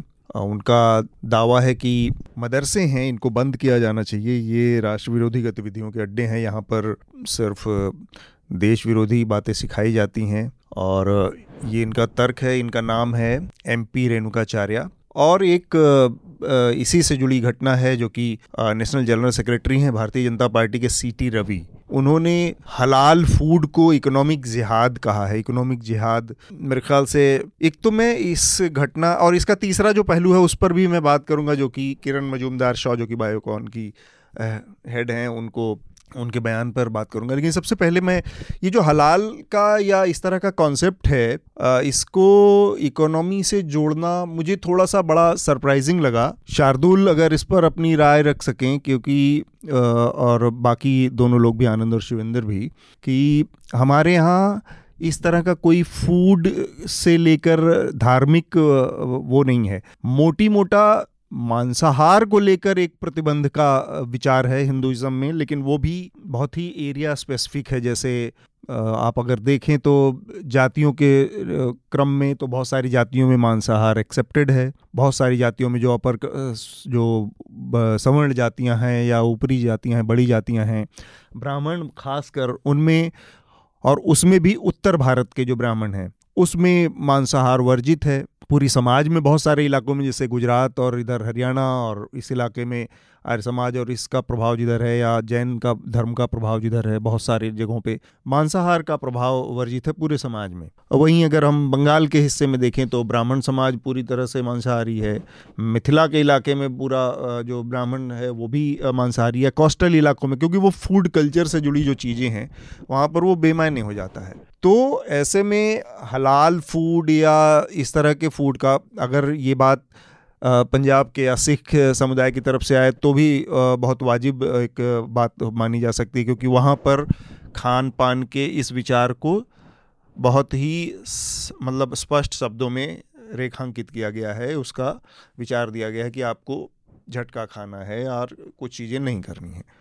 हिंदुज़म में जहाँ पर इस तरह की चीज़ों नहीं है वहाँ पर हलाल जैसी चीज़ों के मुद्दे को उठाने का बहुत कोई बड़ा विचार रीज़न समझ में आता है एक्सेप्ट कि इसके पीछे आपकी जो अपनी इनहेरेंट एक घृणा है या नफरत है एक समुदाय के प्रति वो काम कर रही है। शार्दुल?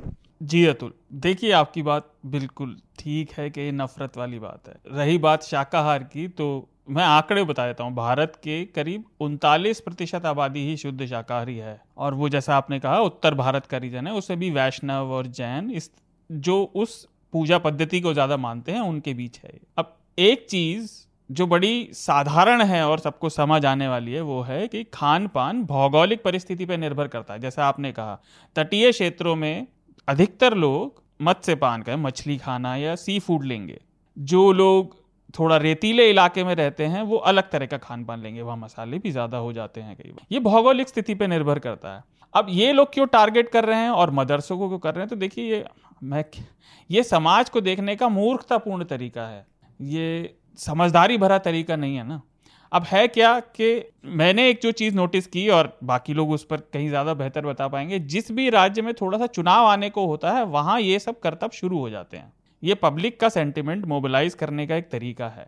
हो सकता है आपको जो मदरसों में पढ़ाया जा रहा है, उस कोर्स को रिफॉर्म करने की ज़रूरत लगे, लेकिन उसकी बात करने का तरीका ये नहीं है। भाई, आप चाहते हैं कि अगर वहाँ पढ़ने वाले बच्चों का रिफॉर्म हो तो आप कोर्स की बात करिए ना। आप ये क्यों कह रहे हैं कि जिहाद, आतंकवाद के तरीके हैं? क्या यही बात गुरुकुल कांगड़ी के लिए भी कही जा सकती है? नहीं कहेंगे वो। इसका कारण, जैसा आपने कहा, ये कोई लंबी बात है ही नहीं। चुनाव आ रहे हैं और वो चाह रहे हैं पब्लिक मोबिलाइज हो तो उसके लिए किया जा रहा है। अब देखिए क्या कर रहे हैं। कर्नाटका में मंदिरों के आसपास से गैर हिंदू लोगों की दुकानें हटाई जा रही हैं, जो दुकानें वो लोग पहले से चला रहे थे। अब दुकानें हटाने का क्या रीजन है? ये समाज में और बंटवारे का तरीका है ना।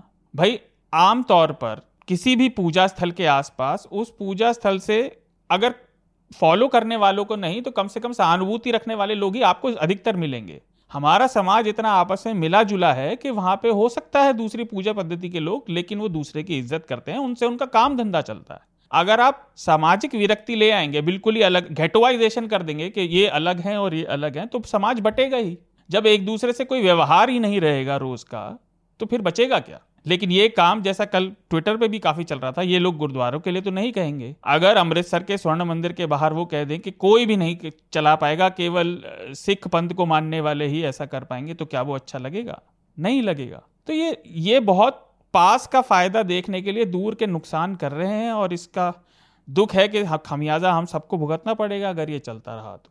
पंजाब के नज़रिए से अगर हम देखें तो वहाँ पर भी हमने देखा और हमने इस पर बातचीत भी की कि ये एक ऐसा इलाका है जहाँ पर कि विभाजन के बाद, बंटवारे के बाद देश के सबसे बड़ा प्रभावित इलाका जो जो ज़मीन रही, एक बंगाल और दूसरा पंजाब। तो वहाँ पर भी सड़कों के किनारे हमें हलाल मीट शॉप दिखे।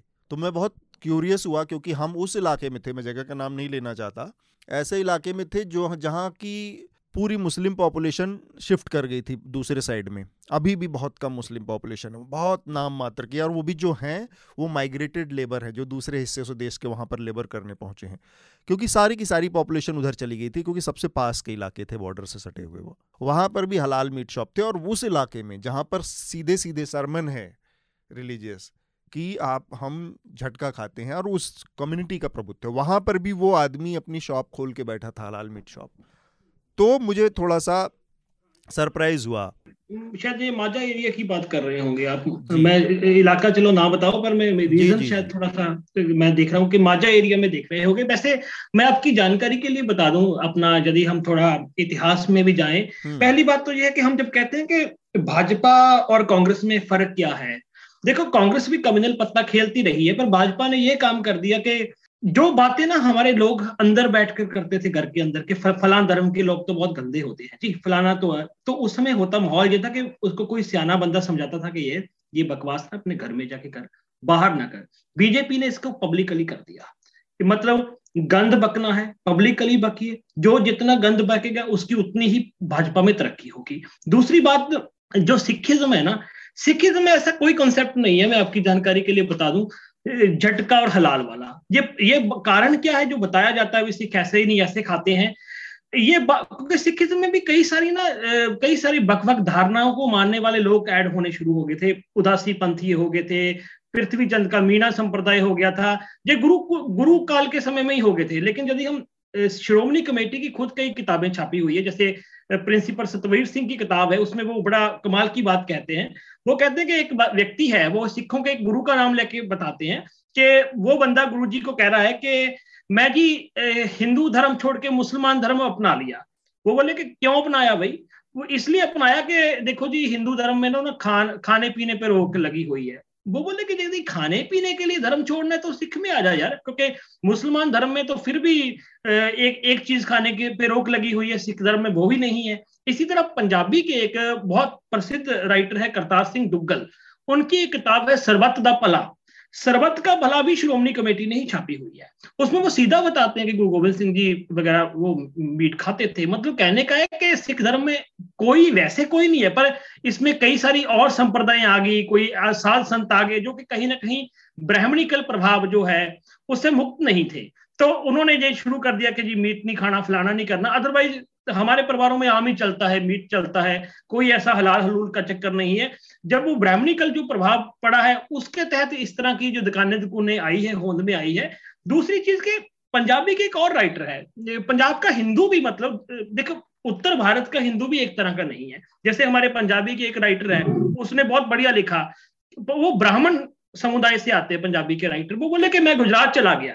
मुझे, मैंने कहा कि मेरे लिए मीट लाया जाए। तो वो बोले हाँ ब्राह्मण होके तुम मीट खाओगे? तुम्हारा धर्म भ्रष्ट हो जाएगा। वो बोला कि भाई हम पंजाबी ब्राह्मण होते हैं हमारा तो मीट खा के धर्म बनता है भ्रष्ट नहीं होता। सो so, ये मतलब कहने का चक्कर है कि बीजेपी एक खास विश्वास को एक खास एरिया के विश्वास को पूरे मुल्क पर लादना चाहती है। तो पंजाब में भी भारत में भी हिंदू दक्षिण भारत का हिंदू अलग फितरत का है पंजाब का हिंदू अलग फितरत का बल्कि पंजाब का हिंदू तो है ही उत्तर भारत का उसकी फितरत आपको उत्तर भारत के हिंदू से अलग मिलेगी।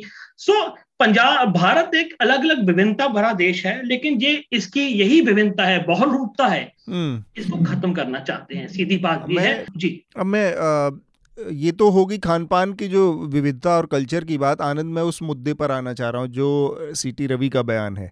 क्या ऐसा कोई इकोनॉमिक मॉडल हो सकता है, हलाल और नॉन हलाल का, जिस पर, जिसकी ओर उनका इशारा है?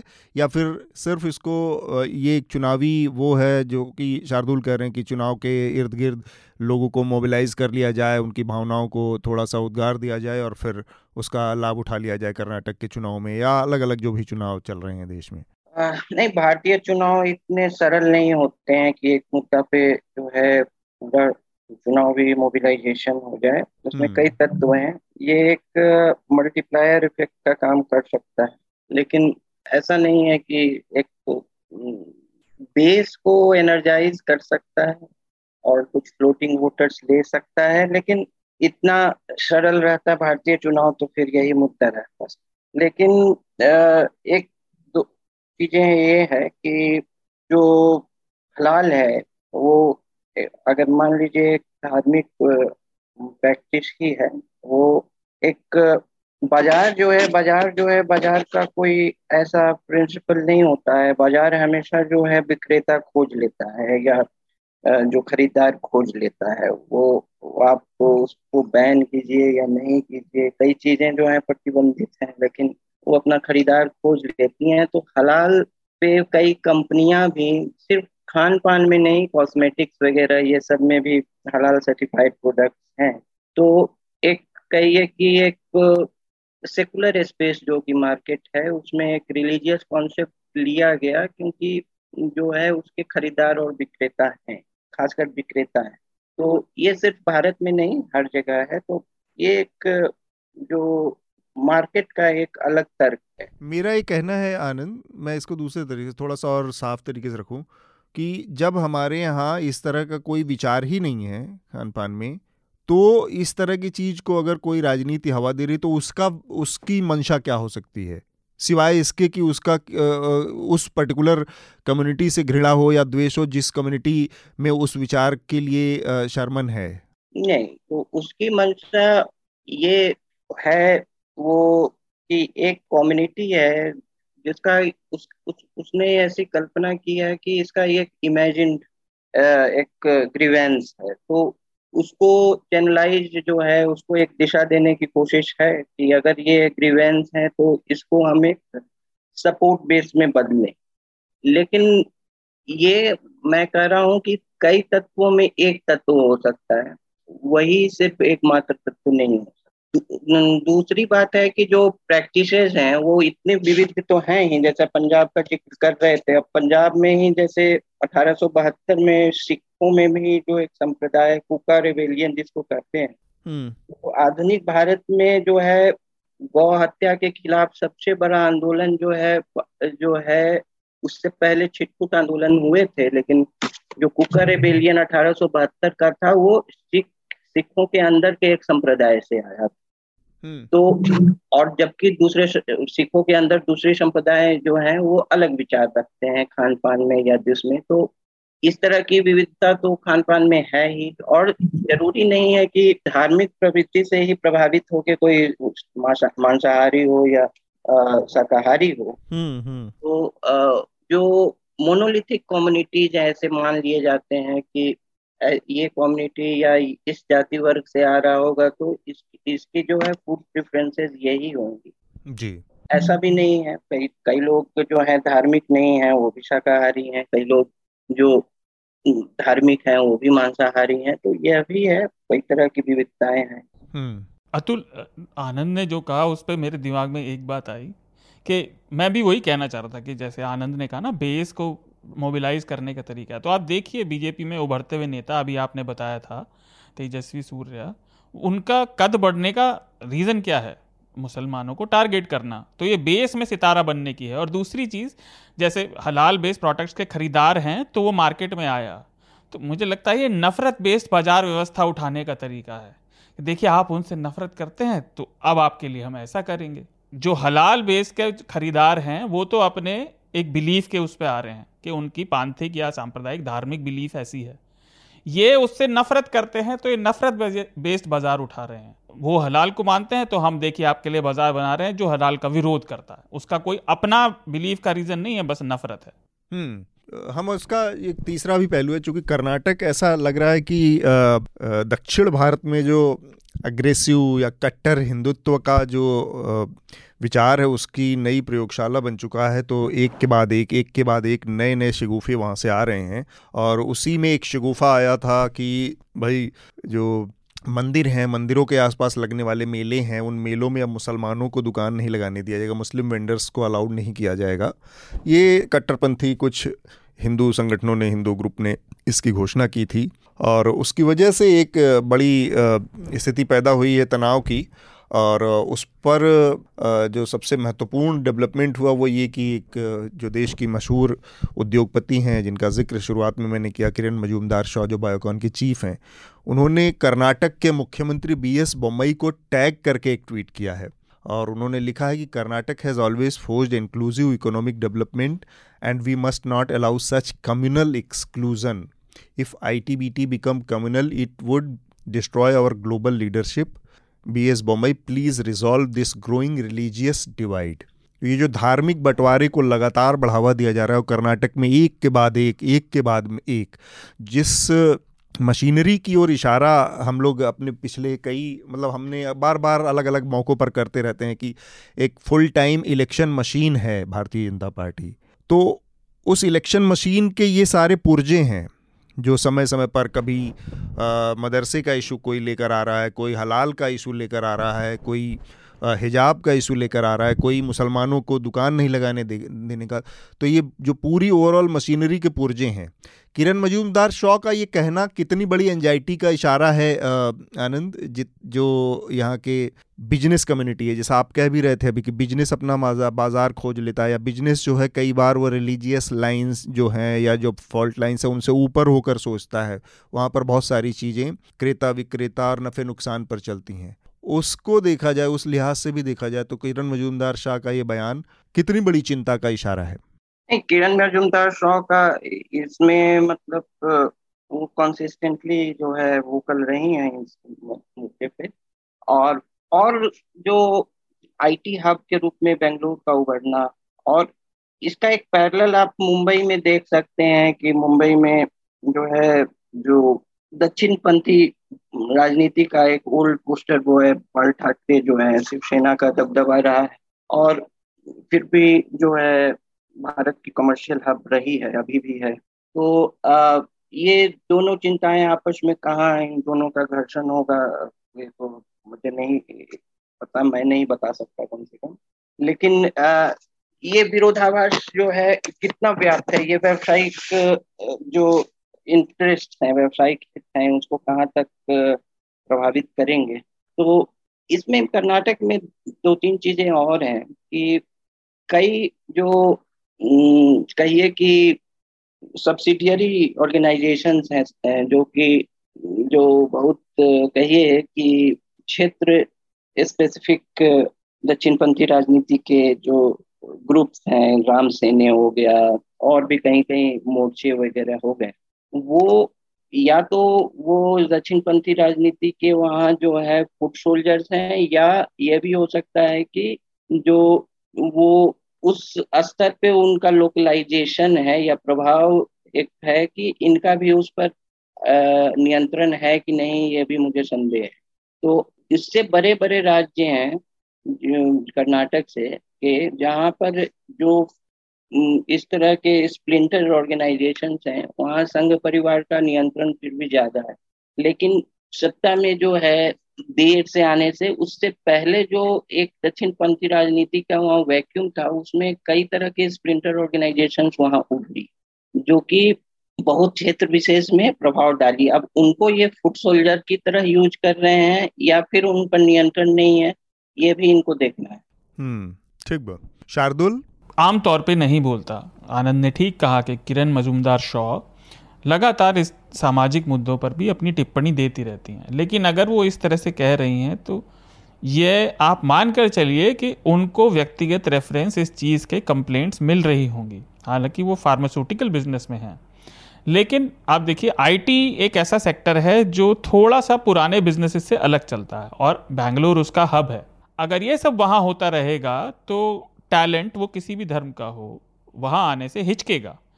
क्योंकि ये चीज़ें अगर आप इनमें लिप्त नहीं होती, होते तो आपके जीवन में परेशानी ही पैदा करती हैं। अच्छा दूसरा ये कहना, सिर्फ़ कर्नाटक ऐसा कर रहा है, ये बात ठीक है, कर्नाटक की ज़्यादा नज़र में आ रही हैं, लेकिन मैं व्यक्तिगत तौर पर मानता हूँ कि हमारे देश ही नहीं, दुनिया में हर जगह, हर इलाके में इस तरह के कुंठित और कट्टरवादी, नफरती लोग होते हैं। इसको समाज की मुख्य धारा में जगह और पहचान जब मिलती है, तब ये कूदना शुरू होता है। हम कर्नाटक की बात कर रहे हैं, आप देखिए, केरल में भी ये कभी आया कि गैर हिंदू भरतनाट्यम डांसर को डांस करने से मना कर दिया कि आप नहीं कर सकते क्योंकि आप हिंदू नहीं हैं।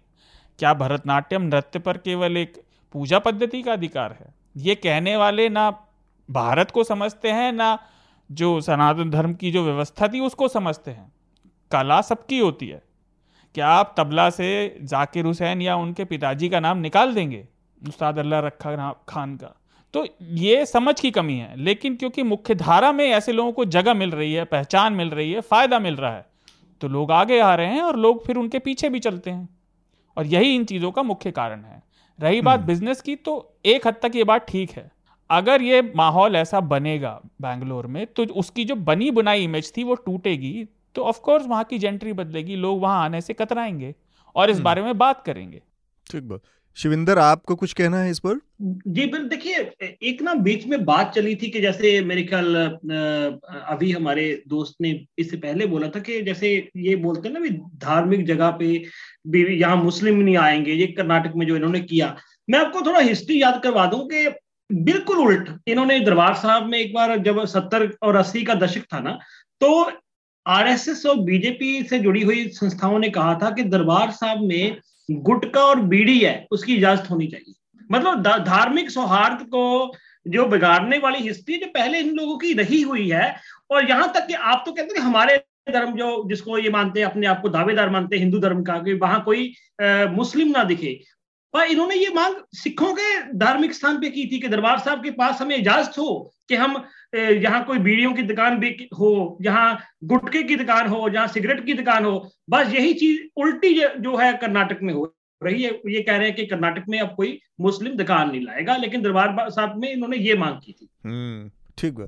तो ये उनका जो अपना कॉन्ट्रडिक्शन है अलग अलग इलाकों में वो भी दिखाता है। एक कॉन्ट्रडिक्शन ये भी है कि पूरे देश में वो खान पान की एक पद्धति थोपना चाहते हैं या उसको लागू करना चाहते हैं लेकिन ऐसे भी स्टेट हैं नॉर्थ ईस्ट में जहाँ पर बीजेपी की सरकारें हैं या गोवा है जहाँ पर वो बीफ सप्लाई का भी वादा करते हैं चुनाव में। तो, केंद्र में मंत्री ये कह चुके हैं हाँ, कि हम तो बीफ खाने के उल्ट नहीं है। हम्म। रिजू का बयान आए थे पहले। तो ये है हम एक और विवाद विवाद नहीं एक घटना है जो कि श्रीलंका से जुड़ी। मैं चाह रहा हूँ कि आनंद थोड़ा सा इस पर अगर रोशनी डालें कि अचानक से जनवरी के बाद ऐसी क्या परिस्थितियाँ बदली। अभी हालात ये हैं कि 10-10 घंटे की बिजली कटौती हो रही है। चावल, दाल या खान पान की जो बहुत ज़रूरी चीज़ें हैं श्रीलंका में, वो उपलब्ध नहीं हो पा रही हैं। जो उपलब्धता है, वो भी बहुत महँगी हो गई है। हर चीज़ की कीमत आसमान छू रही है। इन्फ्लेशन जो मुद्रास्फीति है, वो बहुत तेज़ी से बढ़ गई है। भारत सरकार ने एक बिलियन डॉलर की इनको ज़रूरी सामानों की सप्लाई करने के लिए असेंशियल्स के सप्लाई के लिए क्रेडिट लाइन अलग से जारी की है। तो ये क्या बदलाव या गड़बड़ी क्या आई? मैं थोड़ा सा अगर इसके उसमें बैकग्राउंड में जाऊँ या पीछे जाऊँ तो ऐसी स्थितियाँ भी थी आनंद, कि जो श्रीलंकन चाय थी, उसके बारे में ये कहा जाता था कि श्रीलंकन चाय आज की तारीख में दुनिया की सबसे बढ़िया उसमें चाय में शामिल है और उसकी वजह से यहाँ की जो पर कैपिटा इनकम है, बहुत जल्दी भारत को पीछे छोड़ सकती है, क्योंकि पूरी दुनिया में उसकी इतनी डिमांड थी। और भी बहुत सारी चीज़ें, छोटा देश था, मैनेज करना आसान था।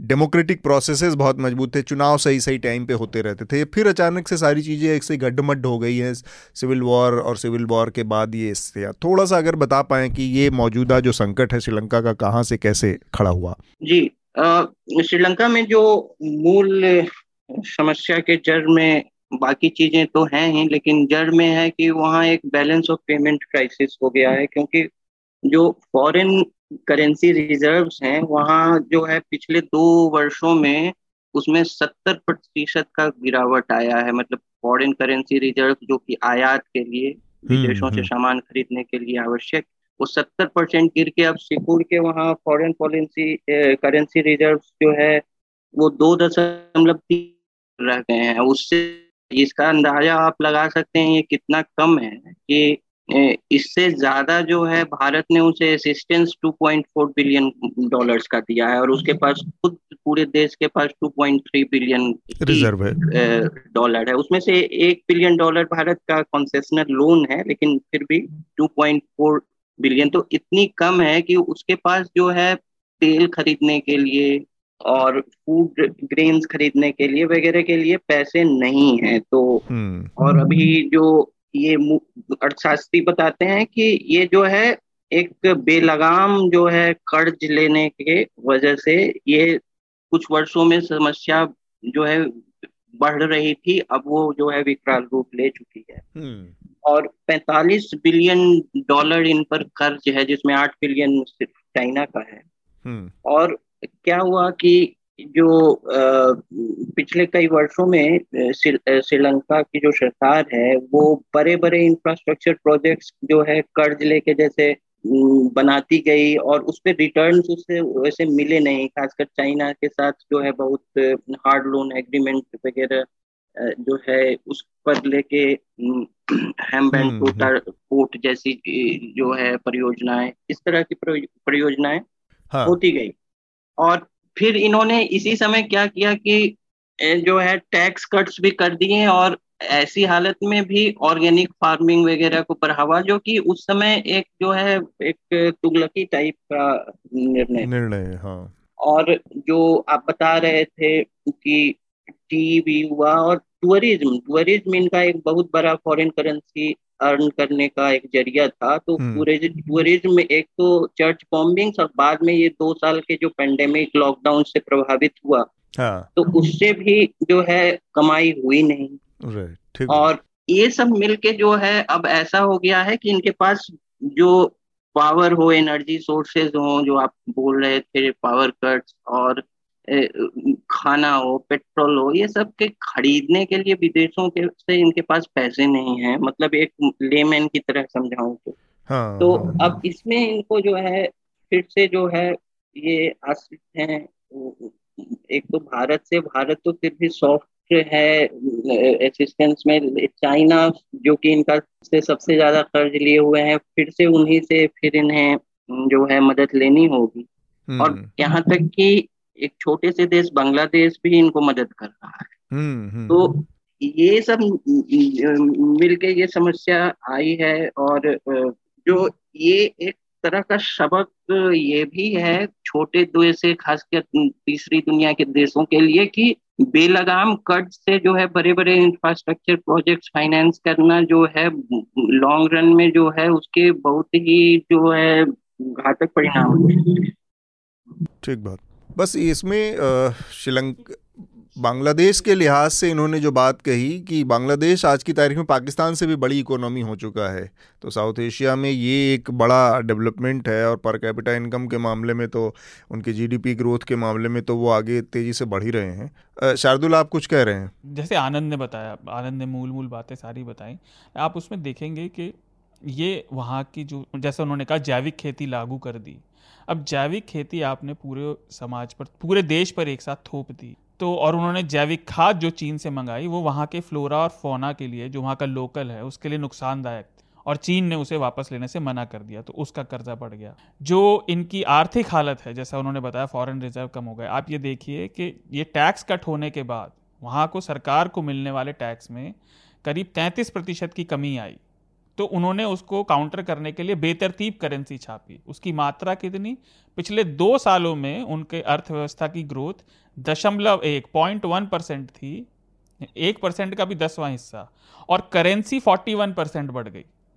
देश में ही। तो आप देखिए कि ये जो गलत कदम उठाए, इसकी वजह से दिक्कत आई। जैविक खेती इन्होंने लागू कर दी, लेकिन जो भी जैविक खेती को बढ़ाते हैं, और मैं ये इसलिए कह रहा हूँ क्योंकि भारत में भी बहुत ज़्यादा सरकारी तौर पर भी बढ़ रहा है, ये याद रखना चाहिए कि पूरी तरह से पुराने तरीकों से जैविक खेती ना उतना उत्पाद देती है, और उसमें समय और जो जैविक चीज़ें हैं, जैसे पानी और उसको उगने का समय, वो ज़्यादा लगता है। हमें नहीं भूलना चाहिए, चालीस पचास साल पहले ये सारे देश साउथ एशिया के भुखमरी से जूझते थे। तो रासायनिक खाद ज़्यादा नुकसानदायक है, लेकिन आप वैज्ञानिक तरीके से उसको करिए। तीसरी चीज़, हमें यह भी याद रखना चाहिए कि श्रीलंका हमारे पड़ोसियों में से सबसे स्वार्थी देशों में से एक है भारत के परिप्रेक्ष्य से। वो एक ऐसा देश है जिसने हिंद महासागर में चीन को पोर्ट दिया है। अभी चीन के अक्खड़ रवैये जैसा आनंद ने बताया और साम्राज्य, साम्राज्यवादी रवैये से वो उसके काम नहीं आया और भारत मदद कर रहा है। तो केंद्र सरकार ने जो कोशिश की है और वो जो उन्होंने किया ये अच्छा है लेकिन हमें अपने सामरिक हितों के हिसाब से करना चाहिए। क्योंकि मालदीव में भी और श्रीलंका में भी चीन ने जगह बनाने की कोशिश की है और श्रीलंका ने उसे जगह दी हम्बन टोटा पोर्ट जो है। तो ये परेशानी वहाँ खड़ी है वहाँ से शरणार्थी भी आ रहे हैं। तो शरणार्थी तो हमें लेने चाहिए लेकिन श्रीलंका से डील करने में हमें बहुत सावधानी से चलना पड़ेगा। हम्म, ठीक हम अपने आखिरी विषय की तरफ़ बढ़ते हैं और ये जो आखिरी विषय है पश्चिम बंगाल में जो राजनीतिक हिंसा का जो कल्चर, जिसमें हमने देखा कि एक टीएमसी लीडर की हत्या हुई बीरभूम ज़िले में और उसके बाद वहाँ पर प्रतिक्रिया में हमला किया गया और नौ लोगों की अब तक उसमें जान चली गई है और नौ में सात महिलाएँ हैं, दो बच्चे हैं। उनको जलाकर मार दिया गया, काफ़ी इसको लेकर विवाद चल रहा है दिल्ली से लेकर और कलकत्ता तक इसको, इस पर बातचीत हो रही है। ये जो इस तरह की घटना है, अगर हम देखें आनंद तो थोड़ा सा अगर इतिहास के भी नज़रिए से देखें, जब वहाँ पर कम्युनिस्ट पार्टियों का शासन था तब भी, ये जो मारकाट या जो राजनीतिक हिंसा है, ये राजनीतिक विचारधारा से परे ऐसा लग मतलब क्या ऐसा एक वो है कि बंगाल के समाज में कहीं मतलब पूरे सोसाइटी को वैसे किसी चीज़ से जोड़ना अजीब गलत बात होता है, फिर भी वहाँ पर इतनी हिंसा पॉलिटिकल उस पर क्यों देखने को मिलती है? जी आपके ही मित्र की जो किताब थी भौमिक जी की गैंगस्टर स्टेट गैंगस्टर स्टेट हाँ। हाँ जी जी मैं उसी का ज़िक्र करने रिव्यू भी किया था। हाँ हाँ। तो उसमें वो पहले से ही वो जो है कि वहाँ जो है स्ट्रीट पावर जो है ना जो पार्टियों का, का स्ट्रीट पावर जो है उसका बहुत महत्व है और सत्ता में आ जाने के बाद जो है स्टेट और पार्टी को एक ही मान लेना। तो इस तरह की प्रवृत्ति जो है, वामपंथी जो वहाँ सत्तारूढ़ रहे, तीन दशकों से ज़्यादा, उस, उसमें एक तरह का, उस तरह का राजनीतिक संस्कृति, उस तरह की बनी वहाँ। और उसको काउंटर करने के लिए भी पार्टियों में ऐसी समझ बनी कि हमें भी उस, उसको काउंटर भी उसी तरह के मोबिलाइजेशन से करना है। हम्म। क्योंकि वहाँ जो है स्ट्रीट पावर आपके पास नहीं हो। अगर आपके पास जो है फ़िज़िकल फोर्स का की उपस्थिति नहीं हो गाँव गाँव चप्पे चप्पे में तो कैंपेनिंग करना तक जो है बहुत ही मुश्किल है। असंभव है लगभग हाँ। हाँ तो उस तरह की राजनीतिक संस्कृति जो है तृणमूल में भी फैली है और अभी जो है वहाँ की जो विपक्षी पार्टियाँ हैं, एक तो है कि उस मुख्य विपक्षी पार्टी जो है केंद्र में शक्तिशाली है। लेकिन जो वहाँ की, इससे पहले बहुत शक्तिशाली पार्टी थी सीपीएम वो जो है पूरी तरह से वहाँ से दृश्य से गायब है, लेकिन उस अपना अस्तित्व बचाने के लिए अब वो भी इसका, इसका तो विरोध कर ही रही है हालाँकि एक समय वो भी यही काम की थी। हम्म, हम्म। लेकिन वो भी विरोध में आई है। यहाँ तक कि चुनाव के बाद जो हिंसा हुई उसमें भाजपा ने बहुत विरोध किया और इधर सोशल मीडिया वगैरह ये सब पे। लेकिन उससे बड़ी बात ये थी कि उसका उस पे सबसे पहले विरोध का स्वर सीपीएम ने दिया था अगर आप अखबारों को हम्म, देखें तो। तो वो है और अब अभी भी जो ये जो हिंसा भी हुई है अब इसका जो है इसकी भी रूपरेखा अजीब है और ये जो है जिस जिनकी हत्या हुई वो उप प्रधान भी टीएमसी के ही थे हम्म, और हम्म। जिन लोगों पर जो हमले का आरोप आरोप है वो भी इसी पार्टी के, के बताए जा रहे हैं हाँ। तो ऐसा आरोप है अब तो सीबीआई इसमें इन्वेस्टिगेशन कर रही है क्या सामने आता है। इससे पहले एसआईटी भी गठित हुई थी। और कलकत्ता जो उच्च न्यायालय है उसके आदेश पर सीबीआई प्रोब इसमें हुआ है।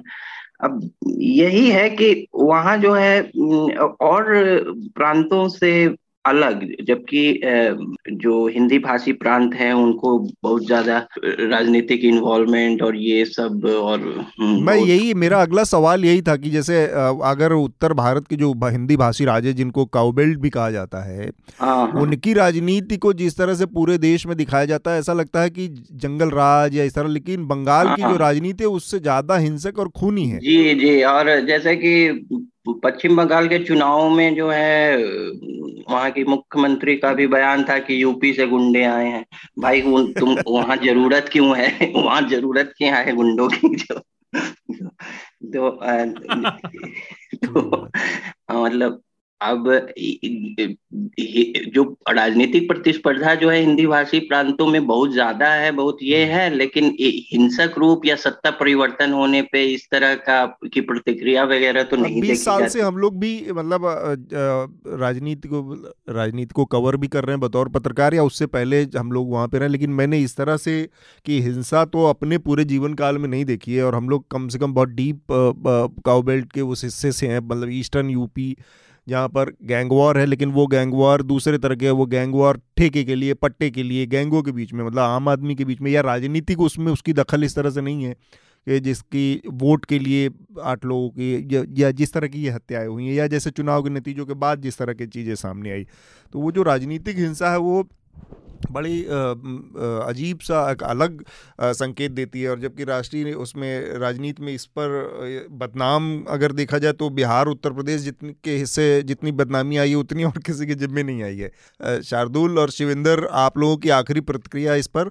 उससे पहले मैं थोड़ा सा अपडेट दे दूँ कि इस मामले का जैसे आनंद ने बताया कि इसमें बाद में कलकत्ता हाईकोर्ट ने इंटरवीन किया और सीबीआई जाँच हो रही है। खुद ममता बनर्जी भी वहाँ पर पहुँची थी और उन्होंने आदेश देकर जो आरोपी थे उनकी पार्टी के उन लोगों की गिरफ्तारी के भी आदेश दिए। तो ये काम चाहे राजनीतिक दबाव में ही सही ममता बनर्जी ने किया। शार्दुल, शिविंदर, आप लोगों की प्रतिक्रिया? जी देखो आनंद जी ने जो बातें कही है, मैं उससे बिल्कुल सहमत हूँ। देखो, बंगाल ना काफ़ी दौरों से गुजरा है, चाहे आज़ादी से पहले की बात करें, आज़ादी के बाद भी, जैसे सीपीएम से पहले भी जब कांग्रेस थी, उस समय भी आप देखिए कि जो ममता बनर्जी है, वो उसके, उसी यूथ विंग से निकली हुई है, जिन्होंने किसी समय ट्रेड यूनियन पे भी अटैक किए हैं, वो सारा कुछ किया। फिर सीपीएम का राज आया, वहाँ भी हिंसा मुझे ये लग रहा है कि वहाँ की जो सत्ताधारी धिर होती है, उन्होंने ये मान लिया है कि ये, उसके लिए ये ज़्यादा आसान तरीका, बढ़िया तरीका है अपना वर्चस्व बनाई रखने के लिए क्योंकि इस सीपीएम से पहले लेफ़्ट फ्रंट से पहले कांग्रेस थी वही कुछ हुआ तो अब लेफ़्ट फ्रंट ने भी वही कुछ किया अब ममता आ गई। ये किसी ना कहीं ना कहीं ऐसा लगता है जो बंगाल से जुड़े हुए व्यक्ति वो अच्छी तरह से समझा सकते हैं कि क्या चक्कर के ये हिंसा उन्होंने अपना चोली दामन का रिश्ता तो नहीं बना लिया। ठीक बात। शार्दुल? जी देखिए बंगाल की हिंसा मेरी नज़र में ये मेरी व्यक्तिगत राय है। ये धर्म संप्रदाय से ज़्यादा राजनीतिक है। अब आप देखिए इस घटना में मरने वाले सभी लोग मुसलमान हैं। और विरोधाभास देखिए अभी हम क्या बात कर रहे थे? और इस समय भाजपा न्याय के लिए उनके कह रही है। मैं इस चीज़ से हाँ, आश्चर्यचकित बड़ी अजीब सी विडंबना भी है विद्रोह भी हाँ। पूरे मसले देखिए मैं आश्चर्यचकित हूँ कि कोई भी दल जैसा अभी शिवेंद्र ने कहा कांग्रेस थी वामपंथी दल थे इस परिस्थिति में जरा सा भी सुधार नहीं ला पाते। और ये कमाल की मतलब सभ्यता और कल्चर पर बाकी प्रदेशों को खूब भाषण देते हैं, मखौल उड़ाते हैं बंगाल के भद्र लोग, और इस बात पर चूम ही नहीं करते। मतलब वो भारतीय समाज की हिपोक्रेसी के कल्चर में भी एकदम कल्चर्ड है। वैसे तो वो सबको देते हैं, संगीत में, पढ़ाई में, लेकिन बंगाल के अंदर जो स्ट्रीट जस्टिस जैसे आनंद ने बताया मतलब यूपी और बिहार तक में सुधार आ गया। मेरे, आप लोग तो मुझसे कहीं ज़्यादा अनुभव वाले भी हैं और आयु में भी बड़े हैं। मेरे सामने भी मुझे याद है बि, बिहार में वो रणवीर सेना और ये सब होते थे वो सब चीज़ अब खत्म हो गई है।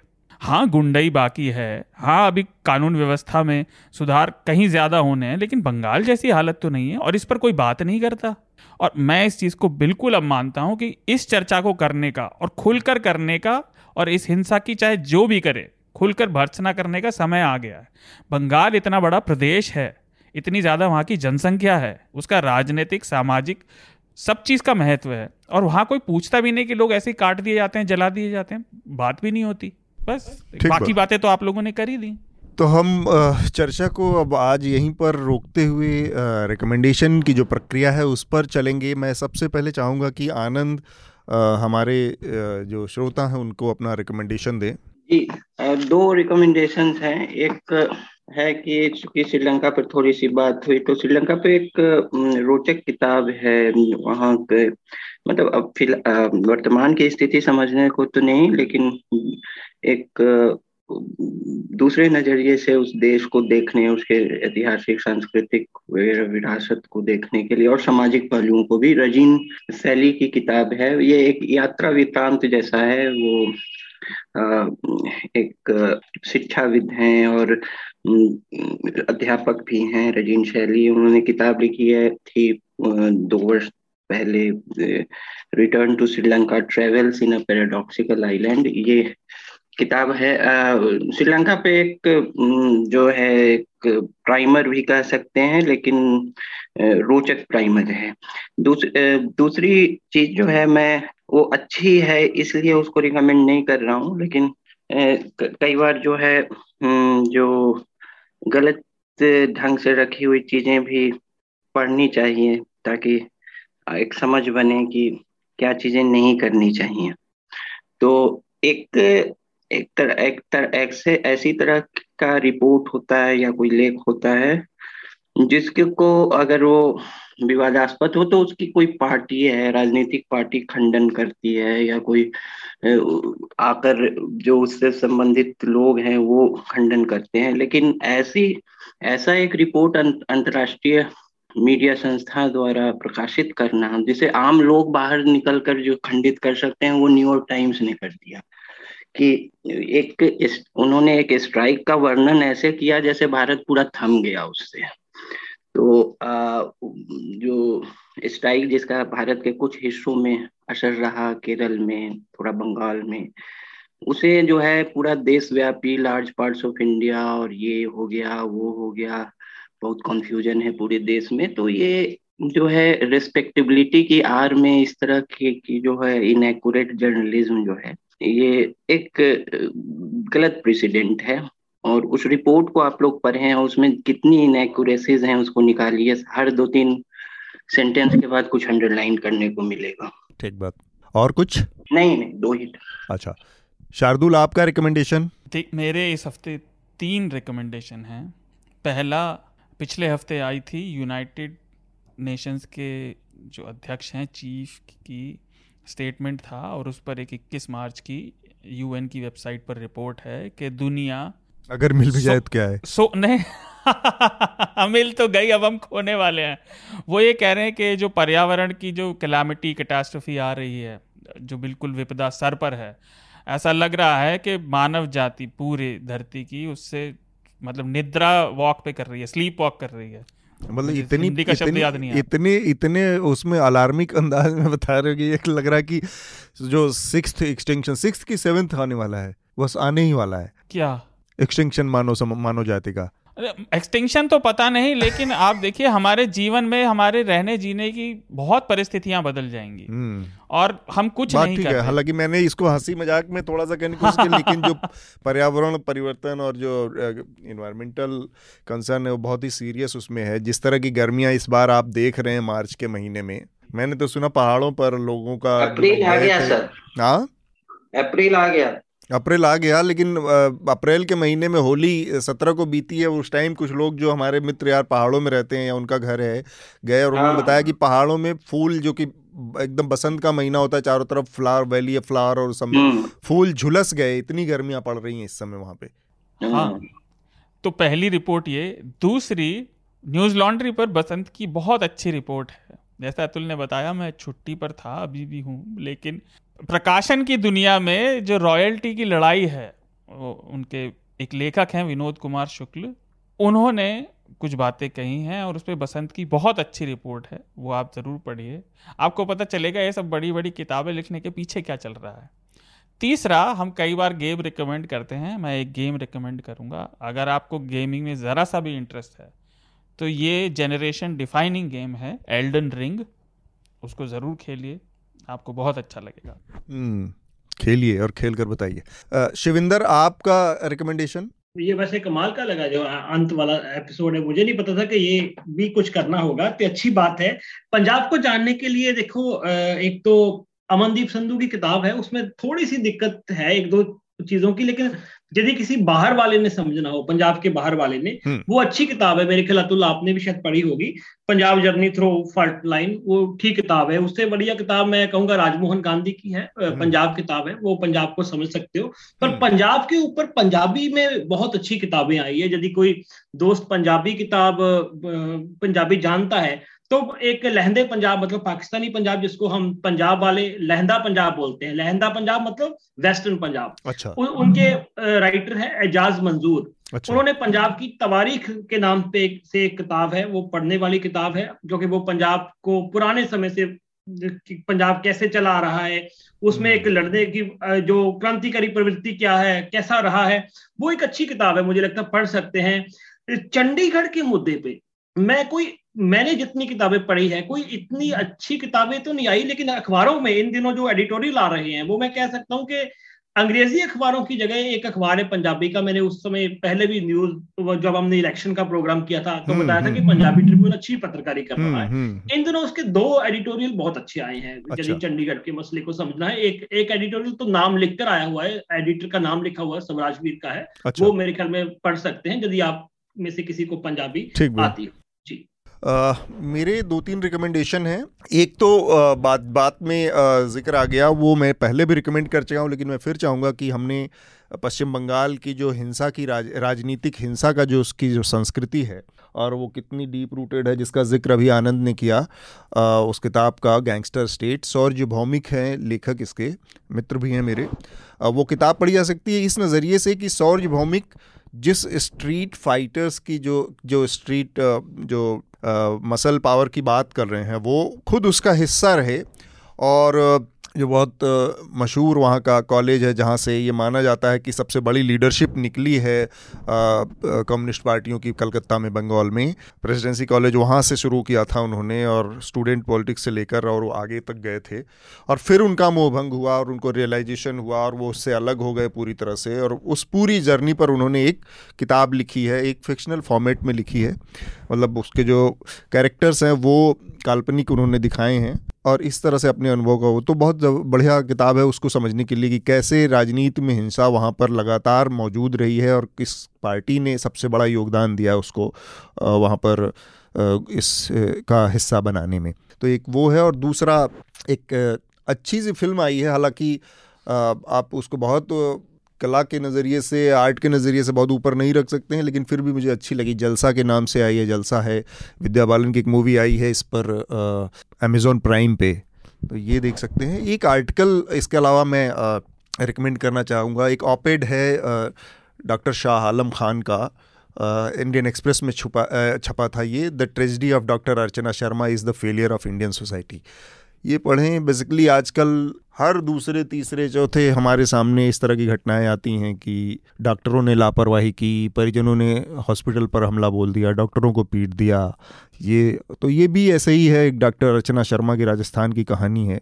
और डॉक्टर शाह आलम खुद एम्स में आर्थोपेडिक डिपार्टमेंट के हेड हैं, प्रमुख हैं। उन्होंने उसको लिखा है डॉक्टर के नज़रिए से। डॉक्टर, पेशेंट के रिश्ते के नज़रिए से, समाज के रिश्ते के नज़रिए से तो उसको मैं चाहूँगा कि आप पढ़ें और समझें थोड़ा सा कि ये किस तरह का रिश्ता होता है। ये मेरे रिकमेंडेशन थे।